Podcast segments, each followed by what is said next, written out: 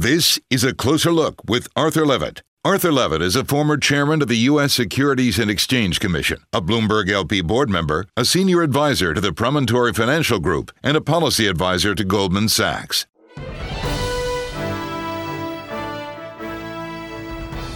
Mike Cagney is an entrepreneur who likes building financial service firms. He founded Finaplex, a wealth management technology firm, co founded Cabezon Investment Group, a global macro hedge fund, and co founded SoFi, an online personal finance company.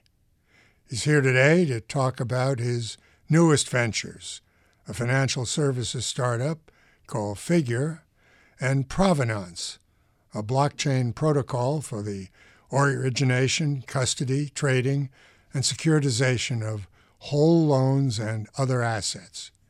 He joins me now for a closer look. I should mention that I'm an advisor to Figure. Mike, you have two new ventures, Figure and Provenance. Could you describe the difference between the two and uh, then we can delve into the details of each. Sure, and, and thanks for having me here. So, Provenance is a blockchain uh, that we built to address the rent seeking in financial services. And the idea was to use blockchain technology to eliminate the need for traditional intermediation, such as custody agents and trustees and administrators. And it was clear to us early on that unless we had a tangible use case for provenance, it would just be technology that we would build.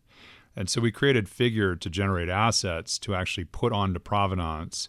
And that was a forcing function to get the buy side to engage to buy those assets on blockchain. That forced the sell side to come in and finance those assets on blockchain. And it kicked off the ecosystem. So you can think of the two businesses as being independent in the sense of their business lines, but synergistic in that provenance really needed Figure to break through and, and generate broader adoption. So you've created a chain where you can uh, put an entire loan on it. Could could you explain how you do that? Sure. So w- most of what we thought about in blockchain to date has been the idea of tokenization of assets, where we put a token to represent an asset off chain. And from our perspective, that wouldn't work effectively here. We wanted to be able to digitally originate an asset native to blockchain. And that's why we ended up building our own distributed stakeholder blockchain to satisfy that. But in doing this, you want to capture the characteristics of blockchain being distributed, immutable, and trustless. And, and starting with trustless, that means when I put a loan on the blockchain, all the information related to that loan, whether it's a credit report or income verification or a property valuation, has to be digitally signed by source so that I'm not representing that information as true. I'm actually proving that it's true. And then each of these stakeholders that takes that information and independently adds that to the chain has information like my underwriting box, my criteria for credit, such that they know with certainty whether I've underwritten that ro- that loan correctly. So the asset is native to digitally native to the blockchain. Now, starting in July, Figure began generating home equity loans and in August selling them on Provenance. How's it going so far? Are you getting the results you hope for using the blockchain that you built? And who's buying the loans? So I, I, think it's a, it's always good to remember that the the path to success is never linear, and so we've certainly had some interesting challenges as we started to originate assets on blockchain, which which no one's done before. Uh, but uh, by and large, it's worked the way that we anticipated. The blockchain, in particular, the technology has worked the way that we had hoped. Um, on the loan origination side, we're doing some pretty innovative stuff on on the home equity line of credit, uh, doing things like uh, video notary, for example, and and so we've had to work out some bugs there. Uh, but by and large, it's worked the way that we've anticipated. And we're currently selling loans to a major investment bank and a major hedge fund that's receiving financing from that bank. Now, provenance is going to upend the way that we originate securities and trade assets. Explain that, please. So our, our hope is to upend things, and and basically it rests in a couple of different fronts. The the first is if you think of securitization as an example, and the process of securitization and the number of intermediaries that you have, the goal is to eliminate the need for those intermediaries, eliminate the need for the custody bank, for the trustee, for the administrator, and in doing so, massively cut the cost out of creating the securities. And the idea being that the securities are resident on the blockchain. So the blockchain is a registry. And what that does is it allows for real time exchange of assets without counterparty risk, without settlement risk. Everything that we've done to get to T plus two, you're now getting to T plus instantaneous. And, and we think this is the wave of the future. The blockchain technology will become the fundamental exchange in which assets are traded, and they'll be done in a way without encouraging or uh, without taking on counterparty risk and settlement risk. You've met with some of the largest global banks to discuss issues with blockchain adoption. What are their concerns? What do they worry about? What what bothers them? So, so I think the the starting point is, and, and why a lot of people call blockchain distributed ledger technology or DLT these days is the the first version of blockchain, what we call blockchain V.1 or V1.0, was a lot about tokens. Um, it was about Bitcoin. It was about uh, other types of digital cur- digital tokens or digital currencies. And I think there's a lot of apprehension and, and, concern about that within the banking community, in, in particular because of the regulatory issues that that can potentially introduce. And so, one of the first things that we had to do was just educate people that what we were using blockchain for was a technologi- technological solution to a problem that we all face within the securities market. And, and I think once we were able to get people comfortable with that, then it was just the normal process of diligence, regulatory compliance, technology, uh, all the boxes we had to check to show that we could do everything on chain that we've done historically off chain. Mike, blockchain was supposed to change the world but it seems slow to take off. Uh, even you decided to create an asset for your own blockchain to give it a better chance. Why hasn't it taken off the way uh, it's predicted? I think one of the biggest challenges is there are a lot of blockchains that have been created out there, a lot of tokens that have been created out there, but not enough real world problems to use the technology and and that's one of the nice things in, in terms of what we're doing in that we have a very tangible problem within the, the securities market and the financial services marketplace um, the amount of intermediation that exists there and so by creating figure to be the first user what we were able to do was control our own destiny we were able to drive adoption based on our ability to execute and we're paving a path to show others how blockchain technology has a significant impact in things like liquidity, cost of origination, and, and visibility. How do you uh, gauge the credit risk of borrowers, and how can you do it so uh, so much quicker than most banks do? So I think one of the one of the interesting things that we did when we created Figure is we wanted to be able to do a, a home equity line of credit but do it very, very quickly. And if you work with the capital markets, there are certain things like uh, electronic appraisal versus physical appraisal that within particular ranges uh, the capital markets are comfortable with. And so, information that's available in terms of credit, title, property value uh, provide for a, a relatively quick underwriting process. The historical challenge has always been the notary process, where one has to notarize a document because you're perfecting a lien to the property. And what we've done there is we use video. And that's something innovative. It's something that's recent with states like Texas and Nevada supporting e notary where when you get to the point of the lien, uh, you basically video the notary, show them your ID and your face. We do a, a biometric recognition, and, and, we can perfect the lien electronically, notarize and perfect electronically. And that's massively cut down the time to, to delivery. And that opens up huge opportunity in terms of use cases for the credit. Leaseback property then becomes a token and even its own REIT. What does that mean? So what what we do is is in consideration to the the growing demographic of folks entering retirement uh, and being underfunded for for retirement, we produced an alternative to a reverse mortgage, which is we buy your home and, and rent it back to you. We call it a buy lease back. And and the relevance of that is as a homeowner, I get my cash. I'm no longer on the hook for property tax or or maintenance, uh, and I can stay in the home as long as I wish. That home and the financing that goes with it are actually on blockchain. And what that allows us to do is is rather than the traditional process of forming a REIT where we would go to a custody bank and a trustee and drop these assets in there and, and deal with that relatively costly perfection process, we simply issue a token against those assets on chain and that token becomes the REIT. Same legal structure, just very different mechanics. From the standpoint of uh, the borrower, is this a choice of last resort or uh, is it a viable economic transaction for that homeowner?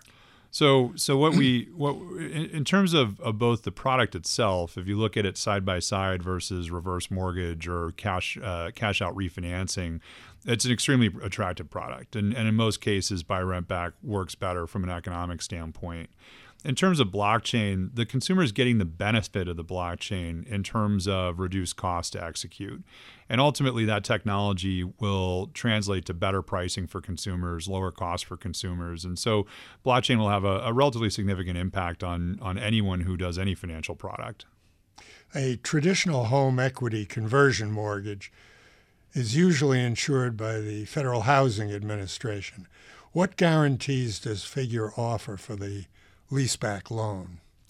So, in terms of the buyer base, they're they're they're buying this as they would a, a non-conforming mortgage in the sense that, or or sorry, a, a, a, jumbo mortgage in the sense that they're taking the credit risk related to it. Um, what they're really taking in terms of credit risk is the ability of the renter to pay that rent. And so one of the things that we do is we escrow some of the proceeds such that should the renter have any problems, we can tap that escrow and ensure that the owner of the property can get the rent payments. Mike, SEC Enforcement Division co head Stephanie Avakian said initial coin offerings have the potential to fundamentally alter the way public companies raise money. What is an ICO? And what are the advantages versus traditional equity? Sure. If you if you think about traditional equity, the value of that equity is the present value of the net income related to that company. And to take that into consideration, one's looking at the revenue, but also the operating margin, the expenses, the idiosyncratic risk of the firm. If you think about the blockchain, when one has a token on the blockchain, that token generally represents an access fee and it represents a pro rata revenue share to use that blockchain. So if there are 100 to- tokens, each token would have a 1% stake in the revenue that comes off that chain. And so when you think about token valuation, rather than looking at a discounted cash flow of net income, you're looking at discounted cash flow of revenue. This is a much easier valuation uh, approach because you don't need to take into account the operating margin of the firm, the idiosyncratic risk of the firm, the token in general is being used so it's liquid. You're not waiting for a liquidity event. The token has a finite amount, so it's non dilutable. You can't issue more of it. And generally, the token will have a voting right into the governance of the foundation. And so, on a side by side basis, there's some very attractive characteristics of token versus traditional equity. The new tax law limited the deductibility of home equity loan interest. Is that a problem? Well, it limits it for purposes outside of home improvement. So, home improvement, you still have the ability to deduct the, the, interest. But the reality is, if you think about that market space and you look at it versus unsecured consumer lending, you can still generate a much lower cost of capital and much lower interest rate uh, being able to leverage the equity in your home than you can just borrowing on an unsecured basis. So, even without the tax benefit, it, it can be a, a very compelling alternative. When you started Figure, you raised cash by issuing traditional equity, uh, not a token or ICO. Why not? I think in the beginning we needed to create the blockchain to actually have a token that could generate value. And and unlike a lot of the ICOs that have been happening in the marketplace where people were raising capital in the hopes of executing, we, we felt it was more salient to actually demonstrate how the blockchain could work, demonstrate a tangible addressable market, actually have it working before we issued the token. And so it, has been somewhat unique in that pe- people would call this a reverse ICO to the extent that it is an ICO. Uh, but in our view, it was more important to have the blockchain in production and the token yielding before we were uh, before we went to sell that token. Do you think you'll raise money in the future with uh, an ICO? So what it, what we hope to be able to do is, given the, the the view that the SEC has that tokens are securities, our view would be to do a registered offering of the token. So rather than do an ICO, actually do an IPO. Um, now, of course, that's not happened thus far, uh, but we think it's something that, that could and should happen, and and that's really what we're targeting in terms of, of next steps for provenance. How will the venture capital and private equity firms be disrupted by fundraising moving to ICOs and tokens? So I don't I don't think they would get disrupted. I think what happens is they change their offering memorandums such that they can invest in these tokens because I think again the token is a very attractive alternative to traditional equity and there's still a need for capital. And so what we see Could is you a, describe such a transaction? Well, sure. So, so if I was a venture capitalist and I was doing an early stage investment, I'm, I'm buying equity that is most likely not profitable, doesn't yield, is is not liquid, um, is dilutable, and, and has some voting rights associated with it. Well, in lieu of that, I could be buying a token that is a revenue share on a platform, is yielding today, um, doesn't have the idiosyncratic risk of the firm, is non dilutable, has voting rights and so it's a it's an interesting alternative for me as a as an investor to do something that is actually a lot more simplistic in terms of valuation. Now, the commission, the SEC, is very concerned that ICO uh, exchanges and issuers can't protect themselves from uh, cyber criminals. How do you deal with that? Well, I think it's it's a general issue, and and having come from the financial services universe where we hold an enormous amount of of data, uh, security is always one of the one of the paramount considerations that we have. And and I think once you have a token in play, and the ability to move that token, there there becomes a real risk. One of the things that we've done is our token is native to our blockchain.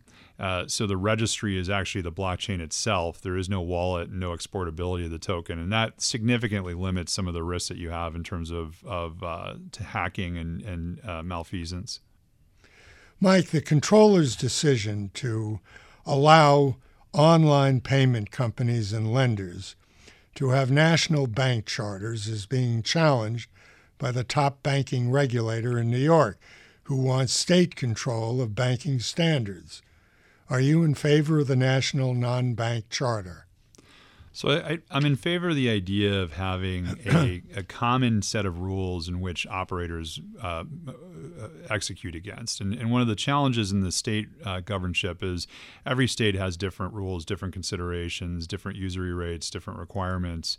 And so there's great efficiency that can come to the consumer on a common set of rules that doesn't preclude the states from establishing a set of rules that are consistent across states. And, and that's a, a completely viable way to do this. But we need something because the current patchwork process we have of, of navigating each state's individual rules is, is challenging and problematic for originators. And ultimately, that has a negative impact to borrowers.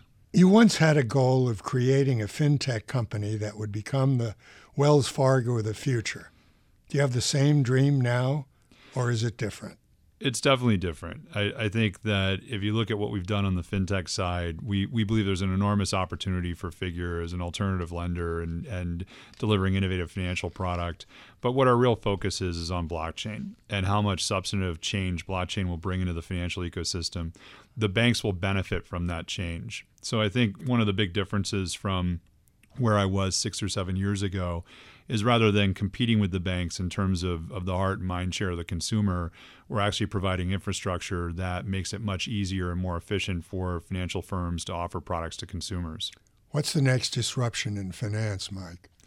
Well, I think blockchain is still in the very nascent stages. And, and I think that the impact it's going to have on the mid and back offices of the financial firms is significant all great technology is deflationary, and, and blockchain is certainly deflationary. Uh, and I think we're at the very beginning of what over the next five to 10 years will be a significant wave of blockchain, eliminating a lot of the traditional functions and entities that, that provided intermediation. What will personal finance look like in five years? Is everything going to be done on the phone? Well, on online, that's right. I, I think that we're moving in that direction, but it's hard to say. And in personal finance, in particular investments, one of the most difficult things to forecast because we've been wrong consistently for the past decade in terms of where we thought it would end up. I think what will happen is it will look like something that we can't imagine right now. And and that's again, I think facilitated by blockchain and the intermediate disintermediation that blockchain brings to market. Uh, but but I don't I don't have a clear view in terms of or a clear objective in terms of what where where we land other than I'll be surprised. When uh, investors ask you about the risks for uh, your consumer loan business, what do you tell them? Well, one of the things that we did in in the construct of the home equity line of credits that we built out is we went to the capital markets and and talked about what they wanted from an underwriting standpoint. So rather than me trying to impress that I've come across a great black box underwriting methodology that everyone should buy into, we simply said, how do you want us to underwrite the assets and is that commercially viable? And so, what we've done is a much more cooperative uh, uh, process with the capital markets to bring assets to market that, that they want to buy and that consumers get a benefit from using. All of the big banks are investing billions of dollars in technology. Will they be able to compete with the more nimble startups or will they bury them? I, I think that uh, it, it's an interesting dynamic. Certainly, certainly, if you look at the budget of any technology or any any financial institution, it, it dwarfs any startup in terms of what we spend on engineering resources. And that's why, at the end of the day, uh, the real innovation that happens in the financial ecosystem is not so much technology as the moat.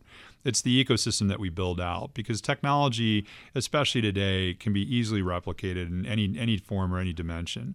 And so I think there's always opportunity for startups that aren't encumbered by some of the legacy structure that large financial institutions have to innovate in the ecosystem. But it's not technology that's necessarily the innovation as much as it is the people they bring together, the processes they put in place, the policies they build out that, that really create value. Turning to basics, how would a, a listener who wasn't familiar with technology of the blockchain but listened to us and heard about the opportunities that we've described in a new era with new product, what would you tell them to do? How would they go about learning about it, investing in it, and profiting from it? Well, I think the, the, the key factor is understanding what the characteristics of blockchain are. So, blockchain is a distributed, immutable, trustless technology. And if applied to the function of a ledger, a registry, an exchange, one can start to get a picture for how the technology will disrupt the current ecosystem. And, and I think getting a firm grasp of those characteristics and, and identifying points of traditional inter- intermediation that can be disintermediated is really a starting point for an investor to think about where value is going to be created and where value will be destroyed. He's founded multiple financial service companies, including SoFi. But his focus now is how to leverage blockchain technology to disrupt the way that we originate securities and trade assets. First up, is blockchain protocol, Provenance, will facilitate approvals on loans offered by his financial services firm, Figure, in minutes rather than days. And he hopes it will have applications across debt, equity, and payment markets. Mike Cagney, thanks for joining us. By the way, if you have comments about the program or suggestions for topics, please email me at a closer look at bloomberg.net. That's a closer look, one word, at bloomberg.net. And follow me on Twitter at Arthur Levitt. This is a closer look with Arthur Levitt.